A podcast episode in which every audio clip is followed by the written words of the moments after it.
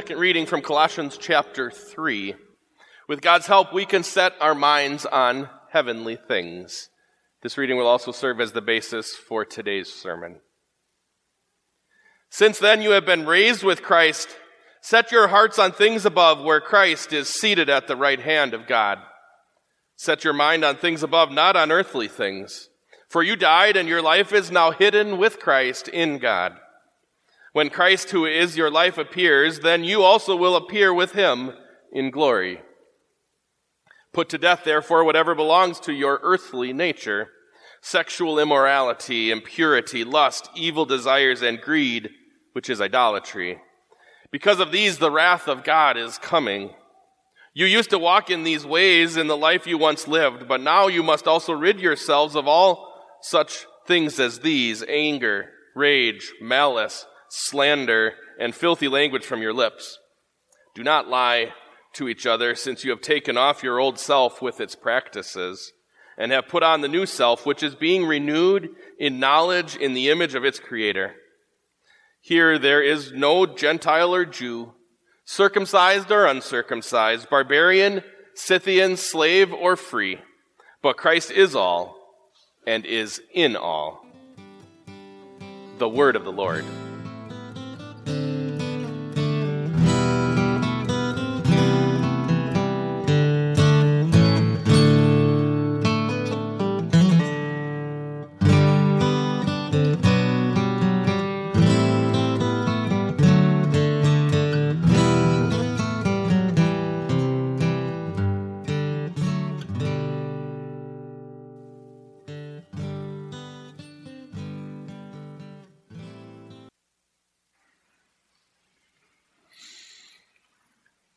Dear family of God, have you ever leaned up against one of those rails at a carnival you got your 20 rings in your hands and there's like 200 glass jars in front of you with their little nozzles staring at your face and you're supposed to throw the rings around the nozzles clank, clank, clank, clank, clank, clank, clank, clank. Well, there goes my five bucks. Or maybe you've, you've been there and, you know, you had a decent free throw percentage in your uh, brief high school career and you're there at the line and this, you know, carnival guy's got the basketball, same regulation size, but I wonder if that hoop really is 10 feet, the standard, or maybe it's just a couple inches, you know, higher, or maybe the rim is squeezed in just a little bit, but yeah, I could do this. I can adjust and get that pure, you know, swish right through and be the one who walks away with the prize. Or you've warmed up the baseball in your hands with the weighted milk jugs on the stool across the way and you're going to sling it as hard as you can to make sure that they all topple over and your kid can walk away with a giant teddy bear. Have you ever seen the one that's a ladder? Like a suspended ladder that's, that's pretty much horizontal. But the trick is it's not, anch- it's not anchored in two spots on both ends where you could keep your center of gravity over the, the rope ladder. Instead, it's fixed on one. Eh? It's fixed in one spot. So really the center of gravity while you, you know, crawl your way across this thing has to be perfectly maintained in the one tightrope spot. You have to be a four-footed, you know, tightrope walker to win the prize in that one. Good luck. I don't know about you, but there is this sense of it's rigged, right? There's this idea, and you can watch a YouTube and be forearmed and forewarned to not waste your $5 when you get to that spot and just gleefully pass it by and spend your $5 elsewhere. It's a waste of money, or most of the time. This is what they, they thrive on. These kinds of, you know, little games that they set up feast on your overestimation of your expectation to succeed that you overestimate your ability to succeed with your game, your toss, your ladder balance, that you, you think, you assume that you can do this despite all the other people falling off or the clanks that you see here on the glass jars over and over again. That's how they make their money. I guess you could say it's rigged. You could watch a YouTube on this ahead of time and pass by, right? And, and not do it. How is it when someone's born into this world. filled with promise and hope and life. Right, Grant? And yet, what do we say? No, it's not. Something in a baptism that talks about forgiveness of sins?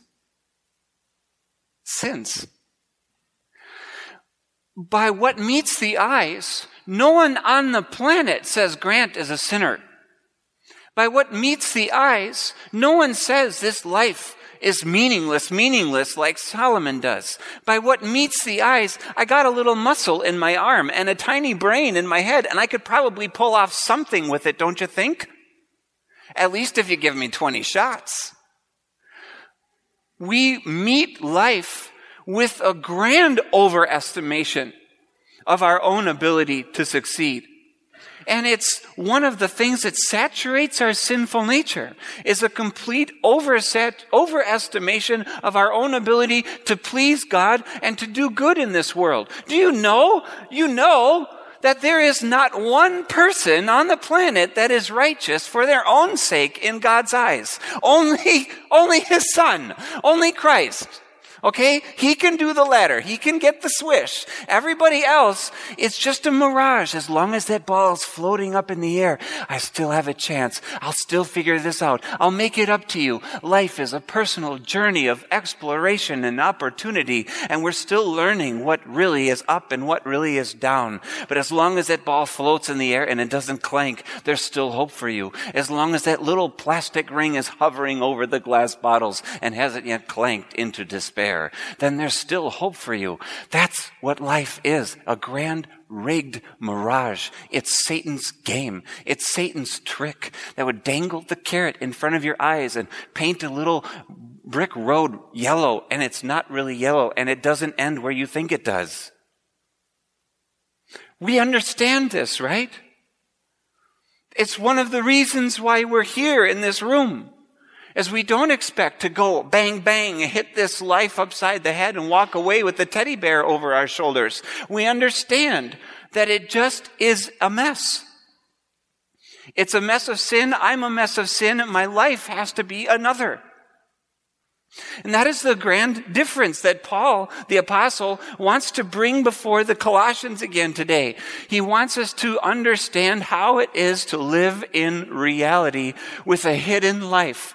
That I, from my baptism, I am going to come to a place as hidden.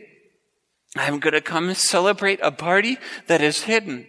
I'm going to take all of my works and all of my thoughts and all of my best, and I'm still going to drag it like the garbage that it is and bring it to Christ's cross in repentance and trust and say, Lord, have mercy on me, a sinner.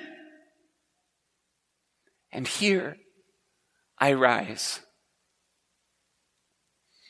The myth of independent people, the myth of self reliance vanishes when Scripture meets you at the ticket window and says, Let me give you a tip.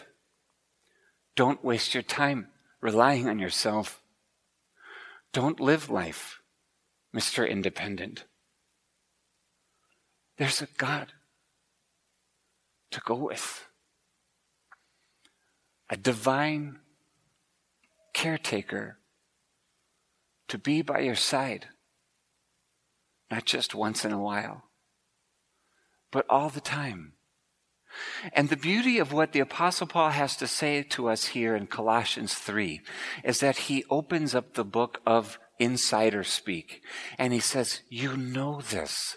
This is what you confess when you confess your sins. This is what you confess when you confess your creed, that there is something of a beautiful hidden life. He uses the insider talk to an insider like people so we can start here and then say, now what do we do with it? You know what you do? You pass by the games and you live in Christ, all the wiser.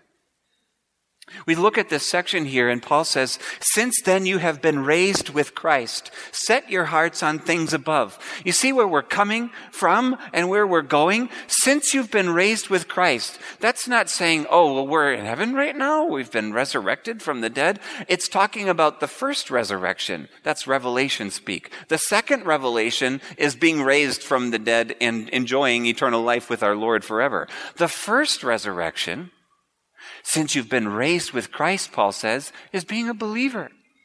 It's the faith, the grace you enjoy at your baptism and the faith that you hold in our Lord Jesus Christ as the only Savior.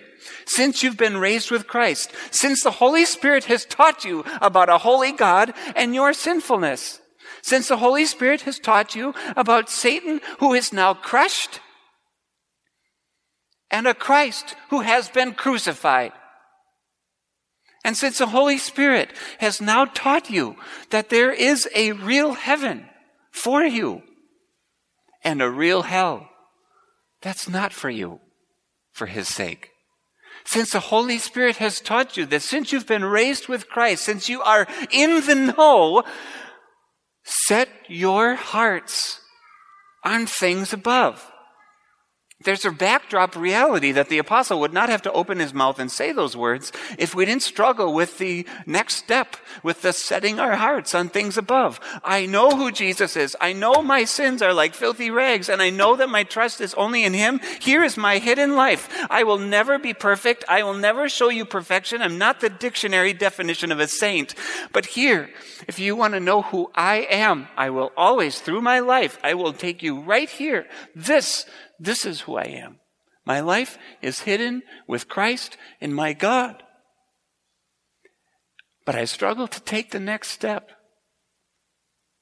and to set my heart there on things above, where He is. So the apostle has to say, set your hearts on things above, not, not on earthly things. And the first way that he helps us is to put these things in two categories maybe a top and a bottom, things above and earthly things. He helps us pin them down where they are instead of letting things get confused and muddy. He helps us pin it down and says, set your heart then on God's things. Set your heart on those truths you know about sin and a hell and about a curse under the law and about a real savior from there and the forgiveness of sins and joy in the gospel and an eternal paradise to enjoy someday. Set your hearts on those thoughts of God and how he views this, not on earthly things. You have a lot here that tempts you. And it tempts you with gimmicks. It tempts you with games. It tempts you to press that little button of overestimating your ability to succeed. That you can play with anger in your mind and not actually hurt anybody. That I can play with lust in my eyes and not actually commit a crime. Don't you notice in Paul's list, he gives two of them. He says, put to death this earthly nature, this whole bottom level. Put it to death. You've done it before when you dragged your sins to the cross. Now keep doing it. Every decision, every thought, every word, every moment, keep putting it to death. This is what we do as we set our hearts up here and we put to death what's here. And his list is like this. Sexual immorality, impurity, lust, evil desires and greed, that's idolatry. And later, anger, rage, malice, slander, and filthy language from your lips. Maybe you're going to, at the bare minimum, avoid murdering somebody in your life and committing adultery in the middle of the street. There are laws that will handle you in the community's court if you do those things. But maybe these sins are listed because they're the ones that I can get away with. They're ones I can be less serious about. Community court doesn't deal with my lust, does it? Not if I keep it between my ears. Community court doesn't deal with anger. Not if I keep it inside my chest. Community court doesn't deal with greed. They don't know this about me. I can be less serious about that. I can play games with that fire. Since that's the way your sinful nature often wants to treat little thoughts, let them be idle, let them be lazily handled. But Paul says, Who are we? What are you confessing out of your mouth on a Sunday morning? Talk to that sin. Keep it in its place. Put it to death. It appeals to you like this fish flapping out of water. Help me. Reason with me. Make excuses to throw me back in the water. Set me free. I need help. No, it's a lie. It's a sham. It's a gimmick. It's rigged. That fish needs to die. That temptation gets you nowhere. How many times are you going to run around the same block? How many times are you going to go pay the same five bucks and throw more and more plastic rings at the glass bottles and not succeed? How many times are you going to play with anger and feel and sense inside this is getting nowhere and still I'm addicted to this madness? The apostle Paul says, set our hearts somewhere and then put this to death. Keep it in its category. And it's just for this category that Christ came. It's another reason to keep these things in their pure own separated categories. Because by the sentence of the word, I'm dead in this. And every time I put this to death, I am putting to death a part of me. Me. Not some other sinner. I'm dealing with this sinner who dies just as much as I died and needed to die when I was baptized, when I was baptized. From cradle to grave, sunrise to sunset, I see myself in this category. But in the light of God's word, He gives life to the dead. What's the one category of people that can be raised? But the category God calls out to of dead sinners and says, Look at the life hidden, the life I have for you. Let's keep it in the category and run with your hidden life. The other way the Apostle Paul helps us with this is, besides the categories, he helps use this new language. He talks about an old self and a new self. And you kind of learn some things about the old self and the new self by the way he speaks here. He says, You have taken off your old self. Faith does this. I'm getting rid of the rags. I am nothing before God. Get rid of that. It's a rag and let it be burned. And I take it to the cross and I put on the robe of another. I put on the robe no one can see. I put on the robe of Christ's righteousness and I wear it, right? You have, ta- you have done this. Your faith has done this. You've taken off your old self with its practices, he says, and you've put on the new self that's being renewed in knowledge in the image of its creator. Here there's no Gentile or Jew, circumcised or uncircumcised, barbarian, Scythian, slave or free, but Christ is all and is in all. Do you see what he's saying here? When he talks about the old self, the old self is all alone. The old self is just you. And as long as you think there's promise in you, that ball's still up in the air, you have a false confidence and you will face God someday all alone. But what does he say about the new self? The new self is being renewed in the image of its creator. It's not alone anymore. And here he says, Christ is all and is in all hear the lies of who's a sinner and who's a saint, who's the slave and who's the free and social status. You're the Gentile, you're not circumcised, and we're circumcised and we're Jews. Hear all of those things disappear because together you and I, we come crawling on our knees and we come to the same spot where Christ is everything to me and Christ is everything to you. Here Christ is all to us. And here I'm not alone. I have everything that He did for me because He says so. You need a mantra. You need a spiritual armor.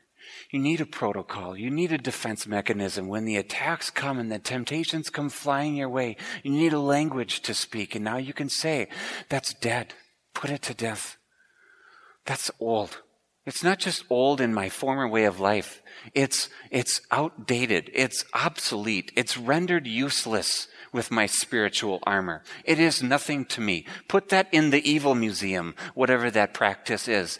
Put it in my, my past self that I never touch anymore, that closet I burned to the ground. Let me build an entirely different house. Let me build a life around this Christ. Let me live altogether differently. It's something new. It's new because of Him, and it's new every time I come back to Him. So your attitude as you go out these doors is fresh and lively and new in the grace of God that I see what life is meant to be and it's side by side in my Lord Jesus Christ. And I wage a new battle in my attitude. And when I lose in repentance, I remain consistent. And I say, my life is still in Him. And I run with my sorry little sins back to my Savior's feet. And I claim the life that's mine hidden though it be. So there's always Christ. Christ, forward we go, and Christ when we retreat back to the cross, and Christ forward we go, and Christ we retreat back and save us, Lord Jesus. Brothers and sisters, don't live without it. Today is a new day. Here's your ticket. Enjoy the fare of the grace of God. Skip the gimmicks. Take a look at that sin for what it really is. You're all the wiser because of this scripture and this word.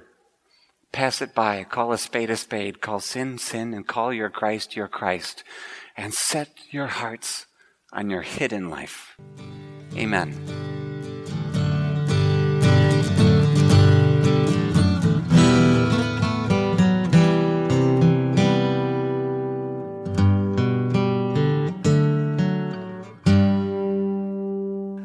Lord bless you and keep you. The Lord make his face shine on you and be gracious to you. The Lord look on you with favor and give you peace.